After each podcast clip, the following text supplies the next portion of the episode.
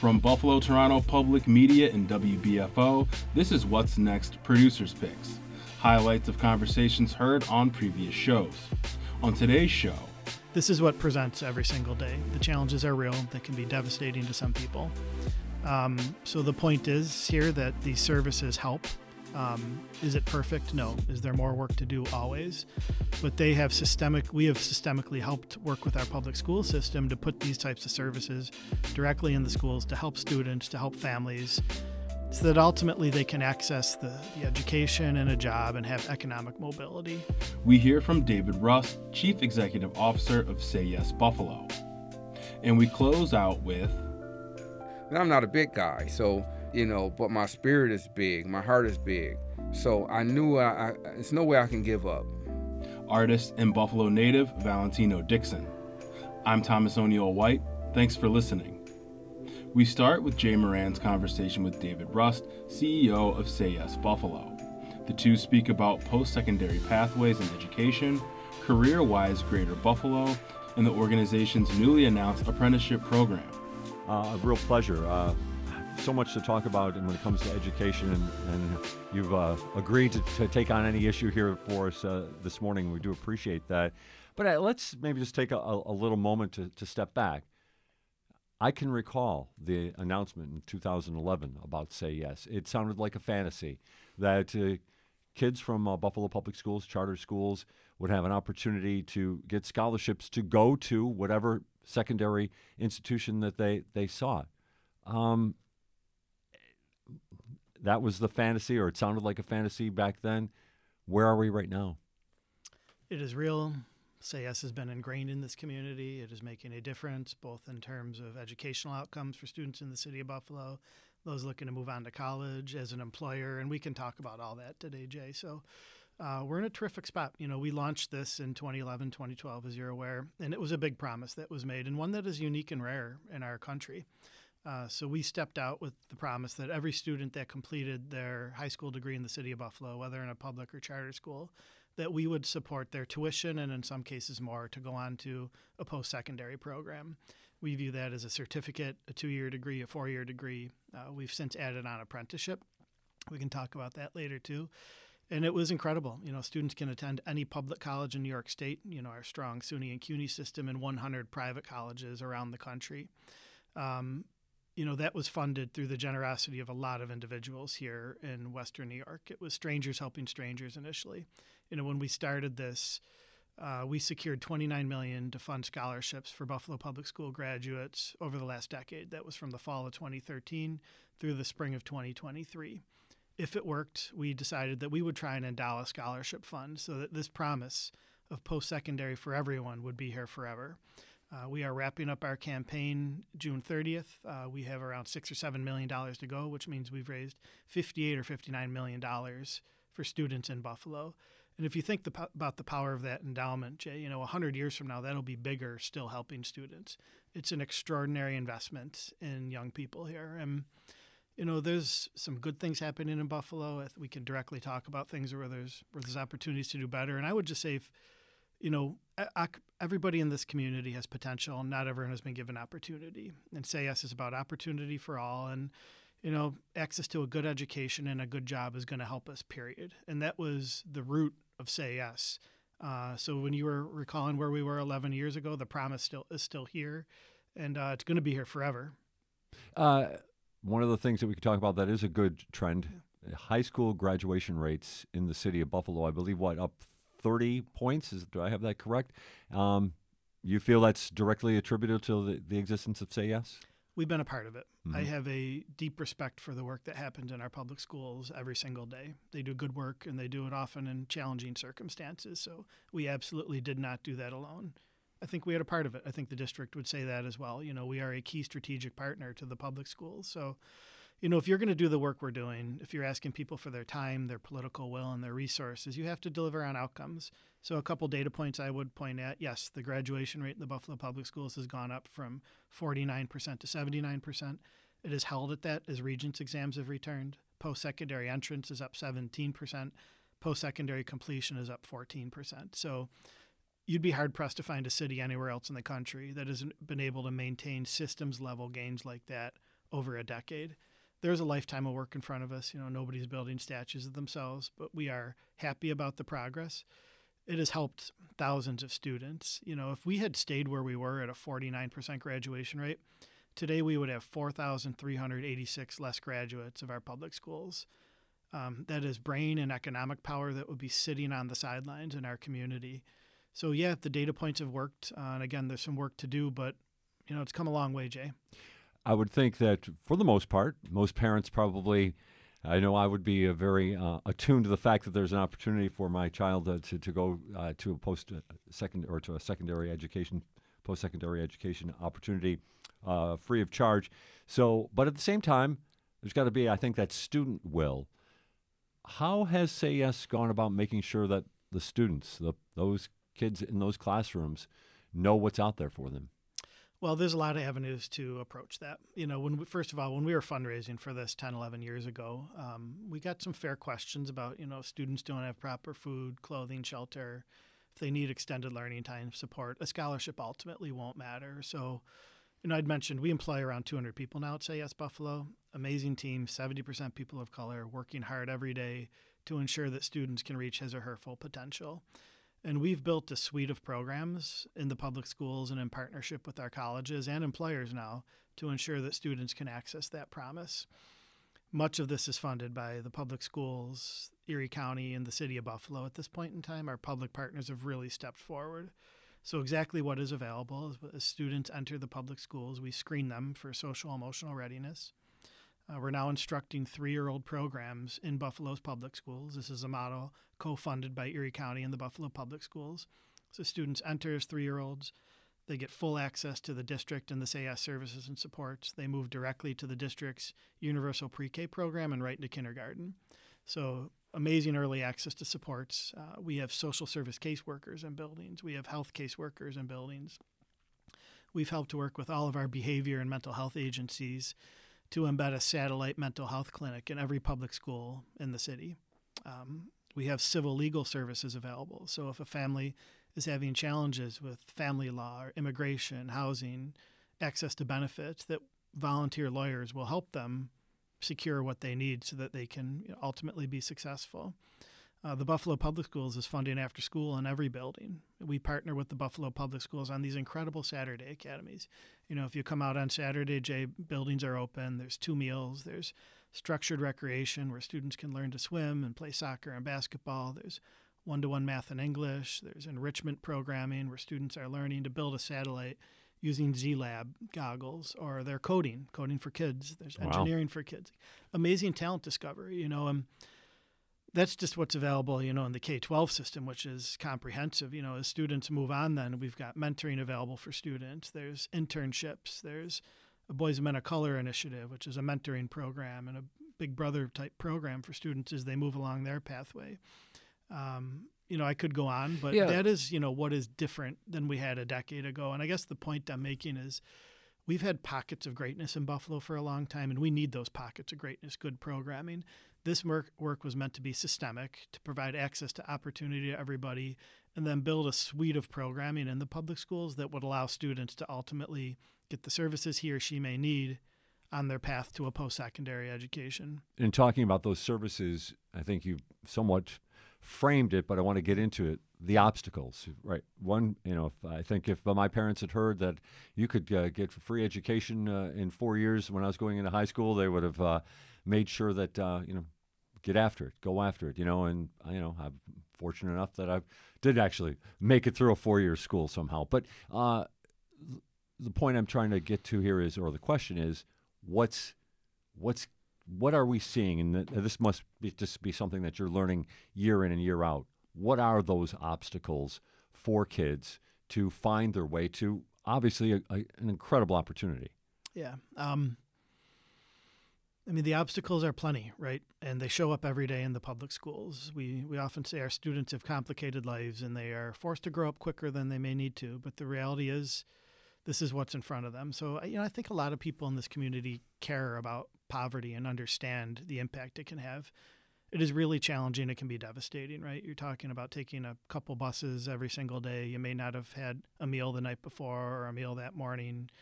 Um, our the parents of our students are working often multiple jobs to pull together their living, often living in substandard housing, and this is what presents every single day. The challenges are real; they can be devastating to some people. Um, so the point is here that these services help.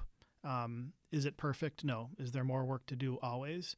But they have systemic. We have systemically helped work with our public school system to put these types of services directly in the schools to help students, to help families, so that ultimately they can access the, the education and a job and have economic mobility. You know, at the end of the day, I think, Jay, we want similar things um, access to a safe street, a good home, access to a good education, and opportunity after that. And this is working to build the infrastructure so that we can get to that end in mind, you know, a post secondary degree and access to a good job so that students don't have the challenges that they, they have today. 20 years from now, their families don't. Talking about um, the realities of poverty, I'm curious if, if you have an understanding of this or whether it's anecdotal or, or through statistics. The graduation rate's much better in the, the, the city of Buffalo. But what about the, the problems of poverty? Uh, the reality of poverty in the city of Buffalo. I, I, know for a long time it was always somewhat, uh, I, I, hate to use the word championed about, but that Buffalo was the third poorest city in, in the country. I don't know if that's still the case, but what about that? Are those issues, are even though there's success showing up in graduation rates and kids going off to college, are the, are the, the challenges maybe even greater now than they were 10 years ago? So that's the problem. Like to me, it's what are we going to do about the solutions, right? And say yes is a long term solution to economic mobility to help poverty. I mean, I viewed we can be viewed as working in the education space. We actually do. I view us working in the education space, the young person space, the economic mobility and economic development space, and also anti poverty, working against the conditions. And, you know, we have the scholarship promise. All those programs are meant to protect the investment of the scholarship and alleviate the challenges that got us here in the first place. Now, you know, I've got the the family income of our, our students right here. You know, for our students that are enrolled in college right now, a certificate, two year degree, or four year degree, 34% had family income below $25,000. So that equates to living in poverty. 40% are below 30,000. It is right there. 55% are below 40,000 and two thirds are below 50,000. Those are challenging economic means you know, so we view Say Yes not just as let's get a certificate, two year degree or four year degree. We want students to get a good paying job after, right? And right now, data is pegging a living wage as forty-five to fifty-five thousand in the region. We want students to have access to those jobs and have a, a career progression that's going to allow them to earn a good living and not have to live in the challenging circumstances many of them have grown up in. Jay, these say yes. Uh, we'll call them kids Say Yes scholars. How's that? Say Yes scholars. Like scholars, yeah. Uh, have, now, of course, now we've had some returns, right? We've uh, seen them go off to college and uh, graduate.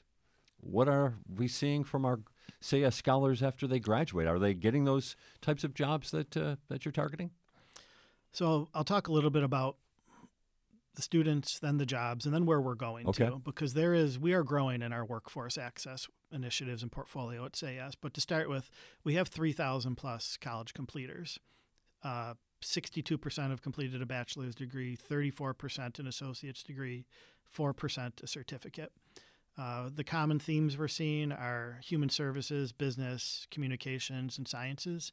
For the bachelor's, our associates are often in medical, criminal justice, and business fields, and then certificates are largely medical and criminal justice. So we're seeing the types of degrees that our students are coming out with. Um, we ran some data a few years back, and we wanted to understand students that had completed a two year degree or a four year degree with Say support.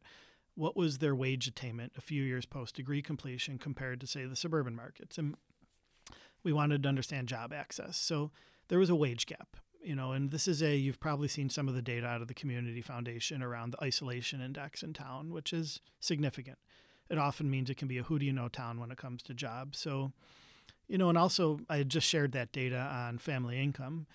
One of the lessons we've learned is because you finish the college, we want to help you get the job, right? We needed to play a direct role in that. And also, free college can be too expensive for some students. Mm. You hmm. know, about 70% of students that complete um, their high school degree are taking advantage of the Say Yes scholarship. The other 30% are going right to work. So we started to build and innovate around what are options for that 30% and to help students get quicker pathways into the workforce, which also allows us to help students directly access good jobs. And we settled on what we were calling a modern youth apprenticeship program. So we launched this work two years ago. Students that graduate Buffalo Public Schools, they can go directly to work at places like M&T Bank, Rich's, Wegmans, Moog, the Buffalo News. Um, There's opportunities. Opportunities, there. yeah. And it's a three year model for the most part. There's some differentiation within that. And over the course of three years, they're working 15 hours a week year one, 20 hours a week year two, 25 year three. They're taking one to two courses per semester. And the goal is at the end, they've got a certificate or a two year degree and a job access at the back end. So, a, a, very relevant example of that is we've got a young man, Damien, that graduated from Hutch Tech. He's working in accounting at M&T. They've got him in accounts receivable. He is taking business and finance courses related to the job at Hilbert College. He's in the second year of his apprenticeship. And on the back end, he's going to have at minimum that certificate or two-year degree and a job offer from M&T Bank in the $45,000 range or above. Uh, we had another young man that is working at Tesla now. He got a one-year mechatronics degree from Northland. Okay. And he is making $67,000 at Tesla with the one-year program through the apprenticeship model. So, so this is a 20 year old who's making $67,000 yeah, a year. Wow. Quickly. So I think it's important for Say Yes to continue to innovate and to meet the needs of our students and families. So, you know, when you ask what our students are doing, we are always we're a degree bearing organization. Those 3,000 plus students that have earned a certificate, a two year degree, a four year degree, many of them are working here in the region, taking on good jobs. We're always going to do that. And the apprenticeship work is another part of our portfolio that we can help direct, directly link students to the workforce in a meaningful way to move to, you know, family living wages here, Jay. We're talking with uh, David Rust, the executive director of Say Yes Buffalo. Lots to talk about here in this hour of uh, what's next. just jumping back, it, we, we touched upon those uh, those Saturday programs that are uh, all the school buildings are open how many? What do we know? How many kids are taking advantage of of those opportunities? I mean, uh, your realm is uh, you know you're you're you've got a kind of an expansive realm here where you seem to have a, a hand in a little bit of everything. But uh, do we understand how how popular those particular opportunities are? They're incredibly popular. You know, the year before the pandemic hit, we were on track for almost 70,000 visits on Saturdays in Buffalo. Um, so there's 23 or 24 designated community schools. Uh, they're each open once a month. They're spread around the city, and so if you come out this Saturday, you'll see a couple hundred people in the buildings there, um, and they work too. You know, I think again, I go back to when you ask people their time, their political will, and their money. You have to provide outcomes. You know, we've learned that once students show up three times to a Saturday academy, their academic scores are going up, their school attendance is going up, and any type of discipline referrals are dropping. Wow! So that's an investment that is is proving returns um, academically and socially. So it was, I think, a really strong vision. So the resources for this were largely led by the majority leader, Crystal Peoples Stokes. I mean, she was a champion of the community schools model and brought the resources to Buffalo. You know, at that point in time, we worked closely with the district to execute so that people would show up. I mean, people weren't used to coming to a right. school on a Saturday. no, you know, no. we uh, we hired an amazing woman to lead the work, Tanya Staples, and we always wanted to know if we were going to have a party and would anybody show up. and people are showing up. You know, so um, and as we've returned from the pandemic over the last few years, we are seeing attendance increasing again year by year. So broadly utilized, open for all, and it's a great visit if you ever want to come out, Jay. I would love to come out, definitely. Yeah. Uh, pandemic, you've brought it up a couple of times here now.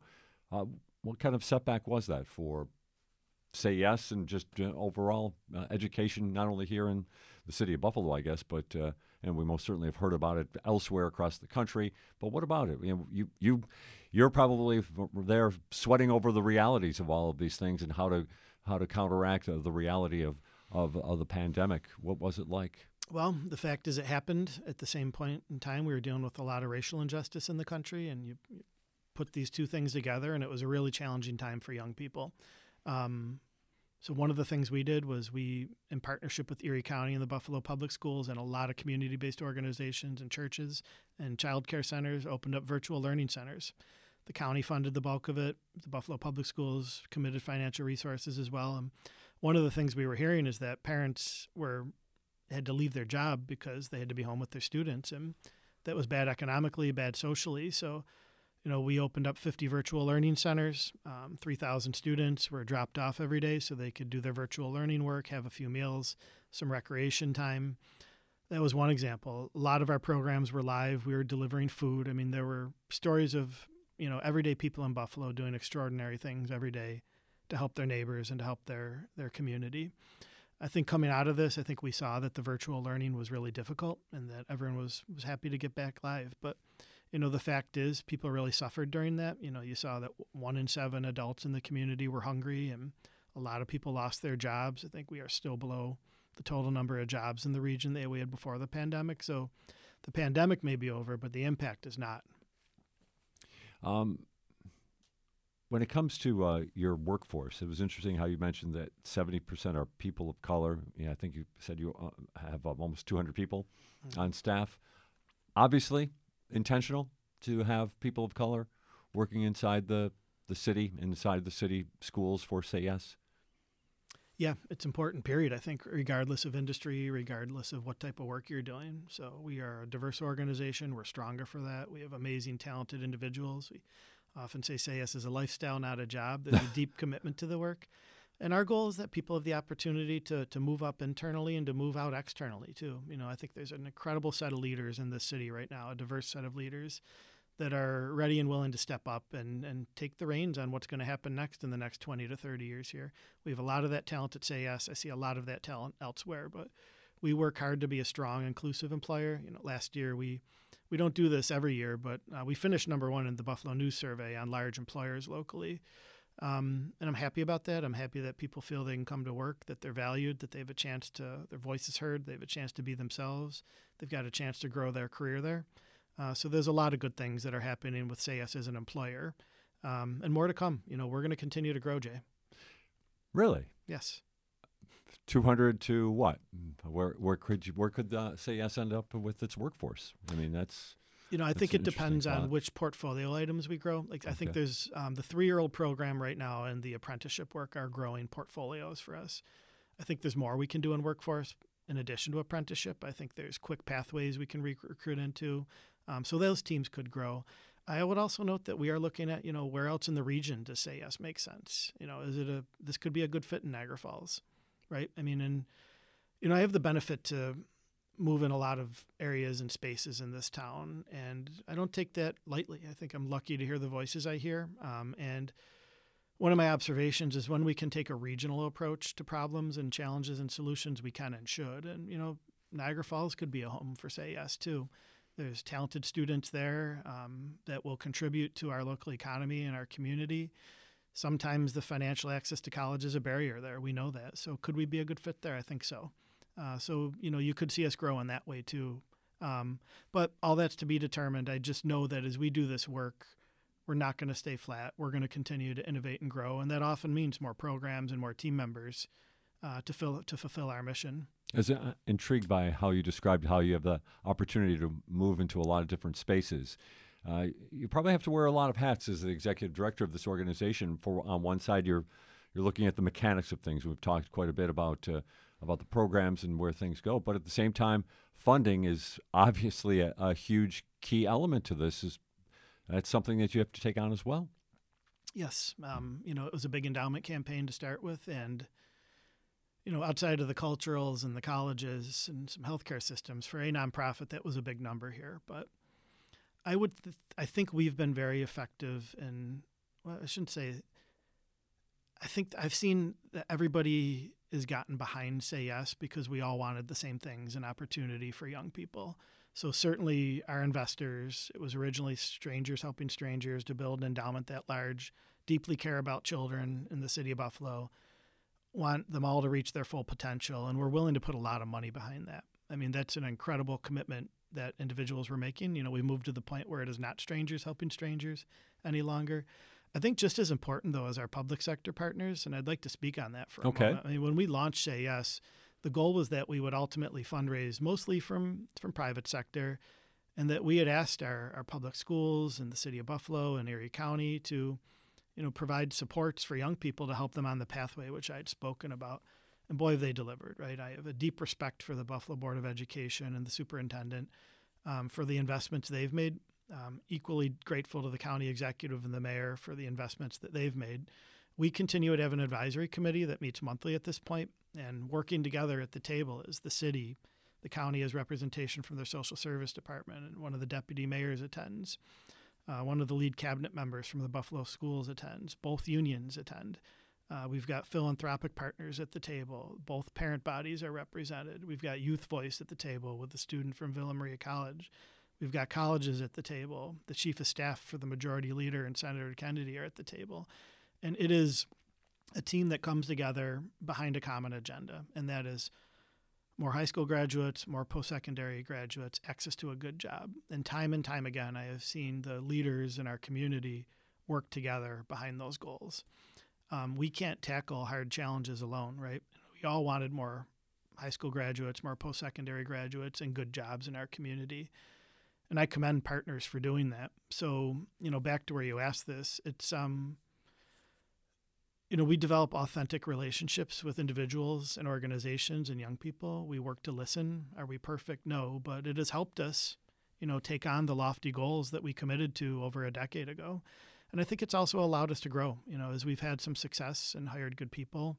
You know, I think individuals and organizations have noticed that. Some of our best ideas at Say Yes come from in our organization, the three year old programming, when we added health home caseworkers, we do try to listen and adjust to the needs of students and families. And um, I think that has certainly helped us, and more importantly, helped young people and helped our region.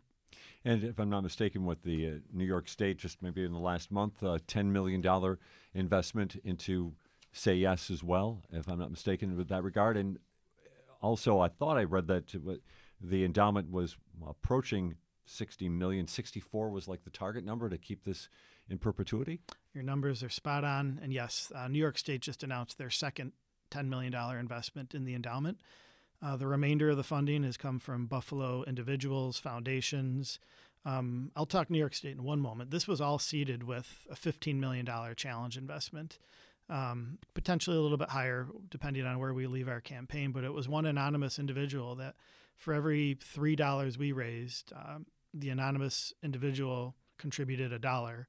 So, you know, at this point in time, if we've raised sixty million dollars, that that matching investments and closing in on the twenty million dollar range. So that's still going. Extremely generous, yes. Wow. And um, and New York State has put twenty million dollars into the endowment at this point in time. You know, I credit uh, Senator Kennedy, the majority leader, and our governor for really supporting this in a in a big way. Um, was a tremendous investment from the state, one that supports every student that graduates the public and charter schools again, in funding the apprenticeship, the certificate, the two year degrees, the four year degrees. And I think they're excellent public officials, and it's an example of great government. That was CEO of Say Yes Buffalo, David Rust. And we close today's show with Angeli Preston's conversation with Valentino Dixon. The visual artist was wrongfully convicted of murder and spent 27 years in prison. You are a Buffalo native. Where did you grow up? Tell us about tell us about where you grew up at. I grew up on the east side of Buffalo. Um, of course, uh, economic disaster, uh, drug addiction, you know, uh, a lot of gang violence and stuff like that. So was this when you grew up? Was this in the the seventies, eighties? Yes, well, seventies and eighties, and uh, I was arrested in 1991. I was 21 years old. Okay, so let's let's talk about your home life. How was your home life? Well, times wasn't that bad the way it is now. Okay, because you know when I left here, people still had a certain amount of love and respect for each other. Okay, even though we were all poor and lived in an impoverished, you know, environment, it still was a lot of love. You know, the reason I say that because when I went away and came back 27 years later, it was like night and day. So when you grew, so you're from the east side. Mm-hmm. Um, one of your drawings that I saw from uh, one of the cards that you have from your card company, mm-hmm. Justice Greetings, which we'll right. get into your businesses mm-hmm. a little later on in the right. show. Um, it shows a little black boy on the corner of Goodyear and Genesee. Yeah, is that where you're from? Well, I'm from that area, mm-hmm. And we kind of hopped around on like four or five different streets you know, at the yeah. time, you know. So I lived on Bissell, I lived on Goodyear, I lived on Moselle, I lived on Koons, you know. But I, I actually grew up in the Cold Spring area on Wohler Street. Okay. You know, my grandmom had this big house, and I have six aunts, and we all lived there. All my cousins, and then and when I got about nine years old, my mom went out on her own. So you mentioned uh, the the gangs. Was that a, was that a big thing in the area coming up for you? Oh yeah, but it wasn't so much gun violence at the time. Okay, it was just a lot of fighting, you know, street fights and stuff like that. And you know, if you thought it was bad then, it wasn't because I learned how to appreciate that that time, opposed to when 1989, 1990 came around. Then you had outsiders from uh, other cities that were shooting and robbing people, and you know, and a lot of my friends started selling drugs. You know, I even dibble and dabbed a little bit. You know, at 18 years old, it was just normal for us. It was no big deal to sell some weed or a little bit of cocaine. Crack hadn't hit the streets yet. Take our listeners mm-hmm. through growing up in the late 80s. Yes. Um, early 90s. Right. Paint the paint the scene for us about how life was like in Buffalo at that time. And well, I was actually a good kid. Okay, I went to performing arts uh, from the eighth grade all the way to the twelfth grade when I graduated, and so I was an art student, and I also painted signs around the city. You know, so I was a little different than all my friends around me. Okay, and so my father had always gave me a certain discipline and he instilled that in me because he had a like a candy store in our neighborhood. Even though we struggled, my father's an entrepreneur. He was still always trying to make things happen for us you know, and so I had that value system through my fa- my father, my mom, you know, and um, but a lot of my childhood friends didn't have that. They didn't have their father around. You know, my dad used to take us to the park, a bunch of us in the neighborhood, and play baseball and basketball and stuff like that. You know, and so, you know, I think I had a little advantage over other people. You know, in that sense, even though like I says, around me was just economic de- devastation, a hopelessness, and you know, people were just trying to make ends meet. You know, and this is where the drug dealing came in. You know, people were trying to survive, and so you you see people grow in stages. You know, s- trying to survive to driving a Mercedes Benz or BMW. Yeah. Now these are people that you start to look up to, and they become your heroes in the neighborhood you know and most people that hear this are like oh these guys are violent they are bad people and that just was not the case. These guys were just trying to survive and they looked out for us you know and so when i tried to dibble and dab and sell drugs i knew it was wrong. It's like what the hell are you doing? You know but i'm gonna make some quick money myself. Do you think when you were exonerated in 2018 mm-hmm. did you get a chance to go back to goodyear and bissell? Does it look the same to you? Does it look better off? Does it look worse? Like what? Are... reason I'm laughing, I'm laughing, but I want to cry.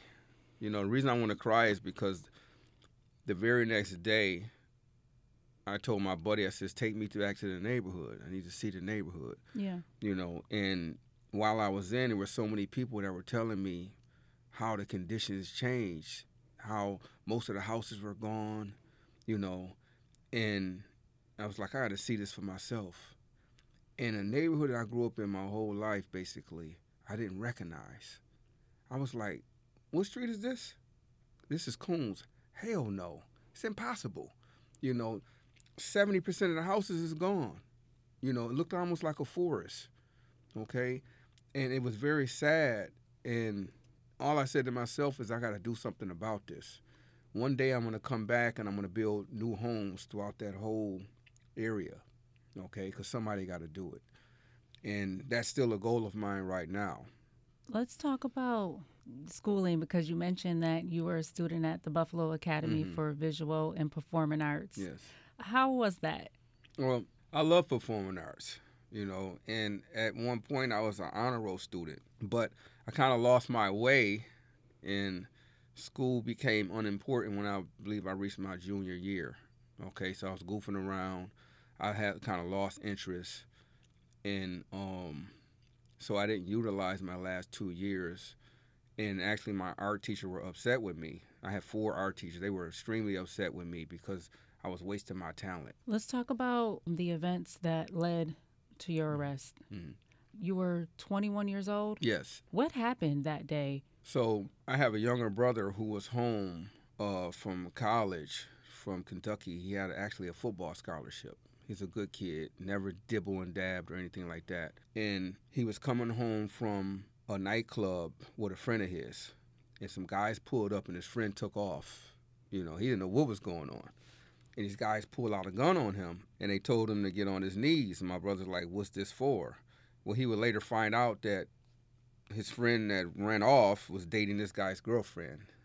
Yeah, So my brother got woman. caught in the middle of it. Yeah, he got caught right up in the middle of it. So at the time, I was kind of in the streets and carrying a gun and stuff like that. And so when my brother told me, I was like, no, I, really don't want to get involved with this. Because I've never been a troublemaker or nothing like that. I've never been the type of guy that's going to bother anybody. I'm just not going to let you bother me. You know what I'm saying? And, uh, but I'm all about the peace. So I'm thinking to myself, okay, do I know these guys? Where they at? I don't want to go to them, you know. So I left it alone. All right. So four days later, my brother called me and he says, "Hey, me and my friend, we're sitting on this porch over here by Louis' restaurant, and these guys, the same guys that put the gun in my head to my back, and he ran off. He said they keep riding around. Louise on Bailey? Yeah, Louis' restaurant. Yeah. Mhm. He said they're riding around, and like they pointed the gun out of the car, you know. And I'm like, wow, okay. So I said I'll be over there. I'll come over there. So when I came over there, I came with a friend of mine's, and I had a weapon, and I put my weapon up.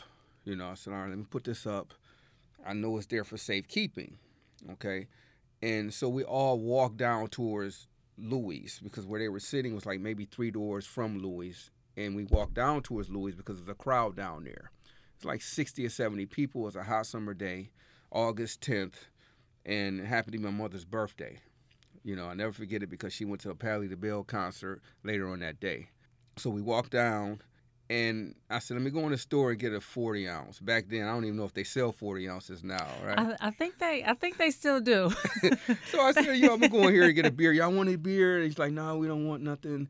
So I go in the store and I'm in there for maybe two minutes and I hear shots fired. So the first thing I'm thinking is like, where's my little brother? So when I ran out the door, he was kind of like right in front of the store. Anyway, these two guys had pulled out a gun and shot my brother's friend twice in the midsection.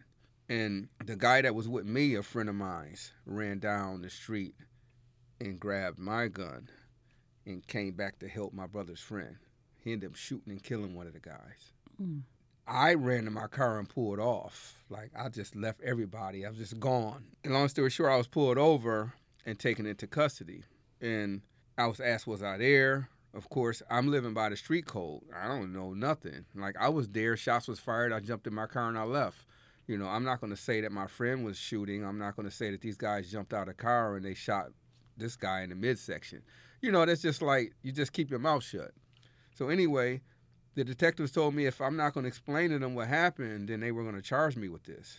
And they an hour later they charged me with murder and two attempted murders. so you were you were driving away from the scene and you were speeding, right? I was pulled over. Uh, so yeah. when were like the cops just like doing their beat, like the apparently somebody called it in or whatever, and they have a description of everything and everybody. And I had a flashy car at the time, so I was known to the police because of this flashy car, and that made me a target. So when they charged me with the murder, the first thing, and they charged me attempted murder, they even charged me with shooting my brother's friend. wow. they were out of control with this thing. And so I'm like, you know, I'm gonna be all right. It's, it's over 60 people out there. A lot of people out there knew me. You know, they knew who I am. They know what I look like. So there's no way that they're gonna get this wrong. You know, and it, this thing will get cleared up. And the next day they paraded me on the news. You know, they had took my clothes and they took my car to see if I fired a weapon. Okay, and they said, yeah, we're going to know if you fired a weapon through this forensics and testing of the gunpowder residue. And I'm like, okay, cool, that's going to clear me. So the next day when I'm on the news and I go to court, nothing is getting cleared up. And so witnesses start coming forward. Like six or seven witnesses came forward and told the detectives that I didn't do the crime. I didn't, he didn't do this. And they told all of them to get out of the police station. they didn't want to listen to They didn't want to hear them. You know, the good thing is they took their statements, but then they just let them go and they kept me in prison.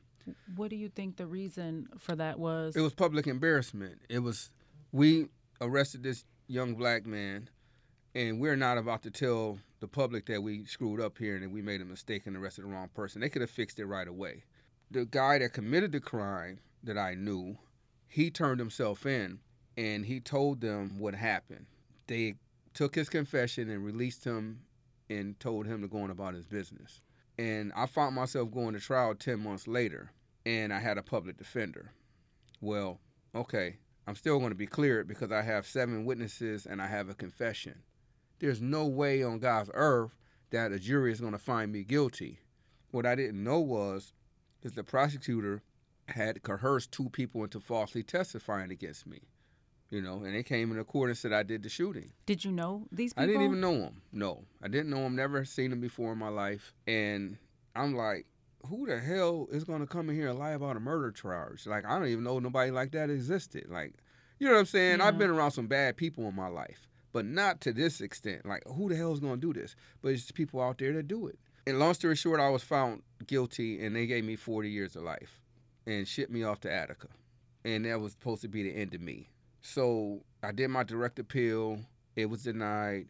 Seven years go by. I had did no artwork, no nothing. Okay. And my uncle Ronnie, he's like, I'm gonna send you some art supplies. I'm like, yeah, whatever. Why? Because whatever. He says you may have to draw yourself to your freedom. You know, he said if you could reclaim your talent, you could reclaim your life. And I'm like, yeah, whatever. you know, and oh, he sent me these art supplies, and I procrastinated for a little while, and I started thinking. And I'm, I'm in this cell, this six body prison cell, and I'm thinking about my teachers. I'm thinking about all the people that I let down. And I'm saying, like, they think I'm a murderer. Like, this the worst effing crime on the planet. And I'm like, my uncle might be right. I might have to draw myself out of jail. Let me see. Let me see if I can still draw or paint. I just I haven't done anything in nearly ten years. I tested the waters and I drew a rose. And the other inmates were coming by my cell and they were looking like, "You drew that? Like, whoa, you know how to draw?" It was embarrassing. I never told nobody I knew how to draw nothing. It's like Why was it embarrassing? it was embarrassing because I had this talent, and I had been in there eight years, seven, eight years, and I seen other guys drawing around me because they were drawing flowers and stuff and sending it on home. the envelope. Yeah, you already Mhm. know on the Uh-huh. envelopes, drawing all different types of stuff on the envelopes. I even bought a couple, like sent them home. Like here, let me get this for my mom. Let me get, you know what I'm saying? But you could have been do- you could have been doing it yourself. Yeah, I'm, I got the talent, and I'm like buying somebody else's artwork. Yeah. You know. so when I drew the rose, these guys are coming by like, wow, like, can you can I you know get you to make something for me or whatever? Know, And I'm like, no, it's not gonna happen.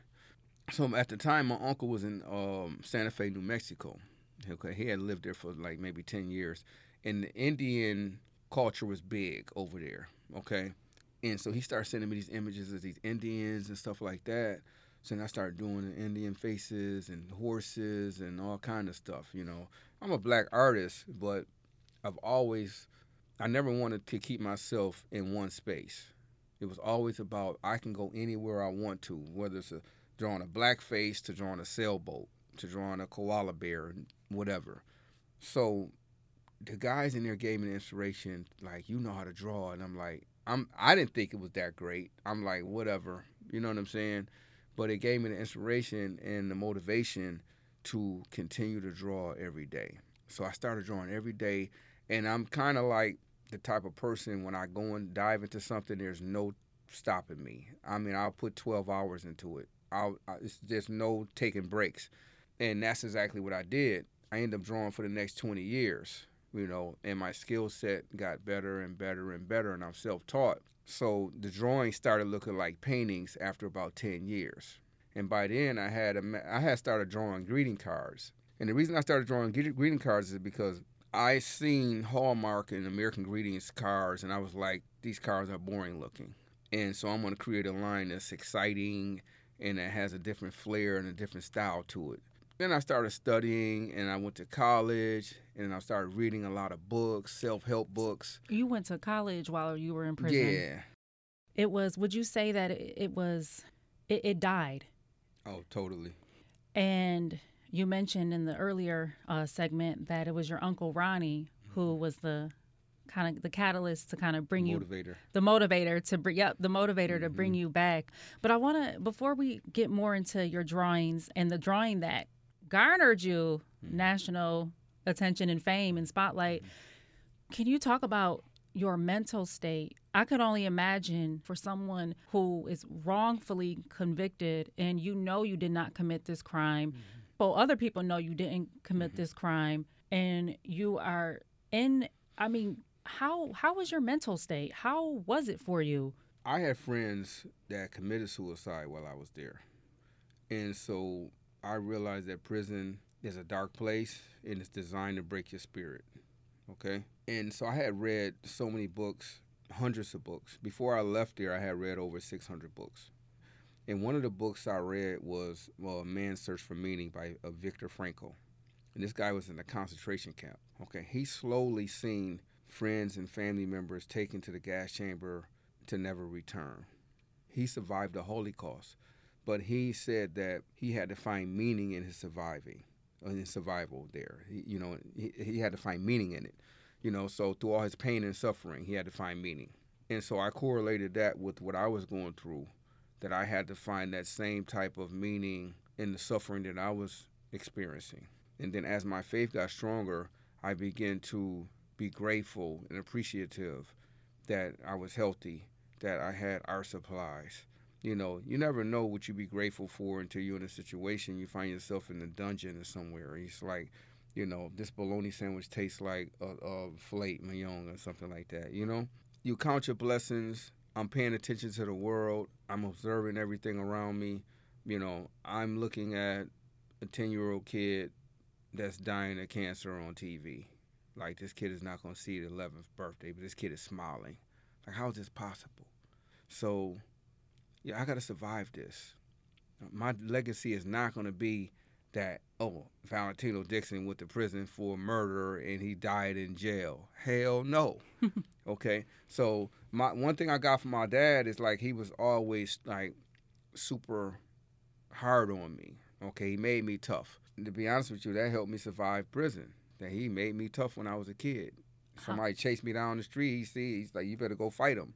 Like, you know what I'm saying? That- like, you better stand school, up. yeah. You better stand up. And so that, and I'm not a big guy, so you know, but my spirit is big. My heart is big. So I knew I, I it's no way I can give up. You know, I just talked to this guy. 20 minutes later, he goes in the cell and hangs up. Did you ever feel? Um, you you mentioned that uh, some of- some people that you knew Mhm. while you were incarcerated. Tons of them. Did Not no sui- one or two people. Did you ever feel that you were at that point? Well, yes and no. You have the thought that cross your mind, but you hurry up and push it out. When you get denied by the courts over and over and over, you know, you know you're not going anywhere for a while. Like I'm gonna be here for another three or four years because I have to file this motion, and this is how long it takes for them to even respond to it. You know, you learn these things about the court system, and so imagine just knowing like there's nowhere I'm going for the next. When if, when you're innocent, you're expected to be released the next day. Every year was like I'll be home next year. This, I'll be home the year after that. You, nothing's gonna tell me that I'm not gonna be home because I have seven witnesses and confession that clear me. How is that even possible? Each level of the judicial body, as they call it, whether it's the state, the appellate, the federal, you know, the court of appeals, they what I've learned is they protect one another. You know, these facts, this evidence went all the way up to the Supreme Court and they denied it. How do you justify that? But they did. So when my uncle says, hey, you may have to draw yourself out of prison, I was on a serious mission now, okay? If I can become a famous artist in prison, then that's going to shed some light on what happened to me. That's going to open up some doors, And you know? And that was my mind state. And of course, most people thought I was nuts. It's like, what do you mean? you're going to draw yourself out of jail? How's how that? What? Who? How? You know? And in my mind, I'm not going to take a day off. I'm going to sit in this cell and I am going to draw for 10 hours a day. And I am going to put my drawings up. I'm not even going to sell them throughout the prison. And then I'm going to work out. And I'm going to keep my body strong and intact. And then I'm going to keep my mental intact. So I don't have no time to waste in here. I'm going to read as many books as possible. I went in at 21. I need to teach myself about life. I need to learn all that I can so that I don't be a statistic. Like guys were coming back and forth, back and forth. Like this guy went home after 10 years. I see him six months later in the same cell block, you know, because they couldn't make it on the outside. They didn't have a plan, all of these things. I just became a student of knowledge. I just want to learn everything that I can possibly learn about life, everything from A to Z. And most people is like, you know, in jail, you don't really know a whole lot about nothing. You know, this is the perception you know, and the truthful reality is you got guys there know way more about society than people that's living in society. And at the same time, I don't want to learn so much where I go crazy. You know, you got people that's smart and they're crazy, you know. And so you have to check your mental all on your own because there's no one that can basically, nobody can save you. People can help assist you, but you have to make things happen on your own you know, and this is why I just drew and drew and drew every day, and I waited for my opportunity to come. I didn't know it was going to come in the form of a golf course. Let's get into that mm-hmm. Uh, because I read you didn't really have an interest in golf growing up. So wait, wait, slow down. You said really have interest? I had zero interest. It wasn't something that was on your radar growing up, kid from the east side of Buffalo. Not in a million years. I played football. So th- football and basketball. So so why golf? What? If I mention golf in the hood, you know they how quick they would run me out of the hood. Like who the hell is this dude talking about? And so I had become known as the artist in Attica. And how I got that title is because for the next 20 years I drew every day up to 10 hours a day. Staff would walk by, the superintendent, they all came to know me. When the warden approached me some years later and asked me to draw his favorite golf hole, I looked at him and I started laughing. I'm like, man, I never golfed before, but give it here, bring it in. You know, he brought this picture of the 12th hole of Augusta. I never heard of Augusta, 12th hole of Augusta. This is a famous golf hole. I drew it for him. He loved it. To my surprise, the inmates loved the drawing. They were like, wow, that is cool. And I thought they were going to clown me. Like, what the hell is you doing drawing a golf course for the warden? You know, my neighbor, Adam Roberts, at the time, he says, Tino, that's my nickname. He said, You should draw more golf holes. I said, Hell no, I'm not drawing no more golf holes. What are you talking about? And he threw some Golf Digest magazines on my bunk about a week later. I started looking through the magazine and I started pulling out the golf courses I was interested in. And I started drawing golf courses. And I started drawing them every single day, nothing else. For some reason, I felt like the golf courses was giving me a new lease on life. It was weird as it was weird as hell, right? So I started reading articles in the magazine. So I'm like reading about golf. I'm learning the rules. I'm learning the players. I'm learning this world that I've never had the opportunity to be a part of because of where I come from. Okay. And this is a white privilege, you know, sport, you know, for a certain class of people. And I don't belong in that world. So I'm drawing these golf course drawings for about six months straight. And I come across a column called Golf Saved My Life by Max Adler. And every month, Max will write about someone who was going through a trying time in their life, and golf was the only time that they felt alive you know, that it gave their spirit, you know, a boost. And so I'm sitting in that cell drawing these golf courses, and I have the guards coming through there. Everybody's coming to look at the golf courses. And I, said, you know what? I'm gonna reach out to the Golf Digest because golf is saving my life right now. I had 20 years in. I was on borrowed time as far as I'm concerned because the mind is fragile, and I could have woke up the next day and said, you know what? I'm not gonna. I don't want to be here no more either. You know, and so the golf was giving me that added security for my mental, put it that way. So when I sent one of the drawings in a four page letter explaining what happened to me, of course the reporter didn't believe me, but what captivated him was the drawing.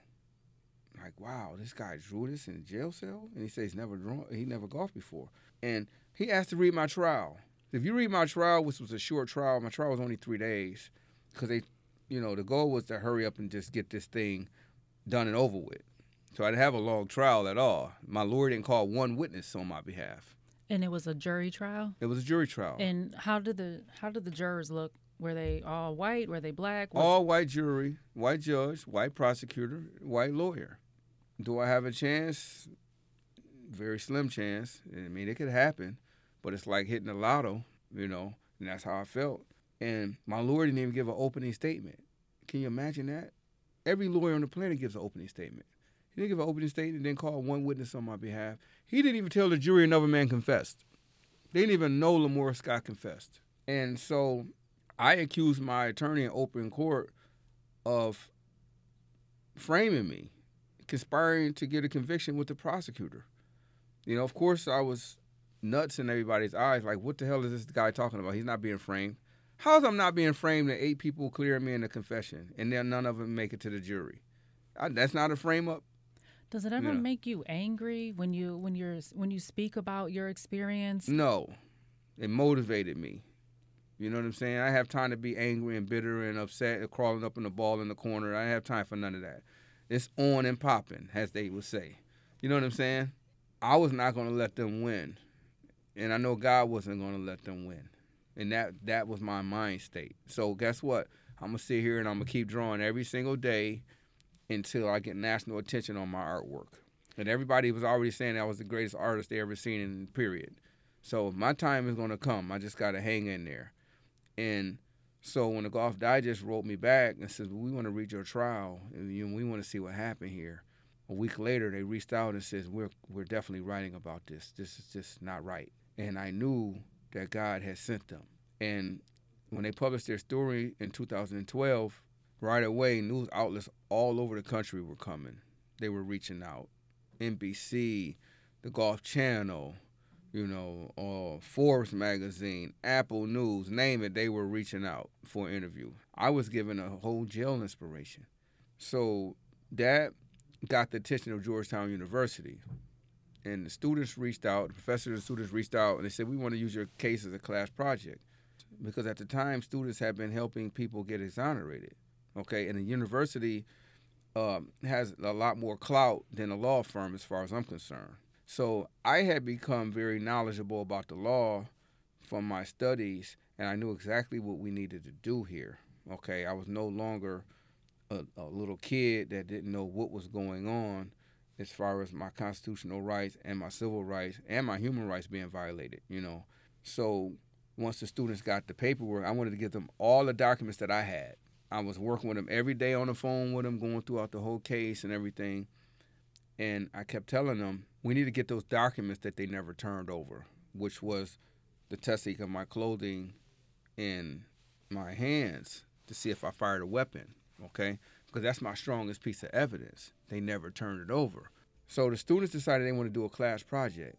So then I told them, I said, I want you to reach out to the prosecutor's office and ask them what they, you know, partake in the, in the, in the documentary because they want to do some filming. I said, reach out to them, strategy wise, you know, strategy wise. And a month later, my lawyer came to visit me and he says the DA's office is going to drop the murder charge, you know, based on them not turning over this evidence. And that will do it for Producers Picks. We would like to thank our guests, David Rust and Valentino Dixon. If you missed anything or would like to hear it again, you can get this program as a podcast wherever you get your podcasts or on the Amplify BTPM app. Each episode is also online at WBFO.org. I'm Thomas O'Neil-White. Thanks for listening. This is the Buffalo Toronto Public Media History Bite, bringing you a peek into significant historical events for the week of December 4th through December 10th. I'm your host and program director, Tom Barrich. December 4th, 1939, the Buffalo Sabres have this day to commemorate because this was the day that the American Hockey League grants an, at the time, unnamed franchise to the city of Buffalo. A big happy birthday goes out to Johnny Rzeznik of the Goo Goo Dolls, who was born on December 5th, 1965.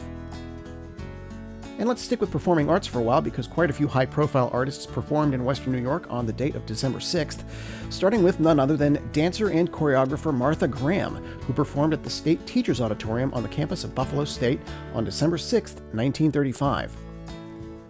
The Belfast cowboy Van the Man Van Morrison gave a performance at the Clark Gym on the campus of SUNY Buffalo, December 6, 1970, and the First Lady of Song, Ella Fitzgerald, performed at Kleinhans Music Hall on December 6, 1974. And here's a very recent one that is still making news. December 9th, 2021, the Elmwood Avenue Starbucks becomes the first unionized Starbucks in the nation. You've been listening to the WBFO History Bite. Discover more stories about Western New York's past on the Buffalo History Museum's website. Learn more at buffalohistory.org. For Buffalo Toronto Public Media, I'm Tom Barrich.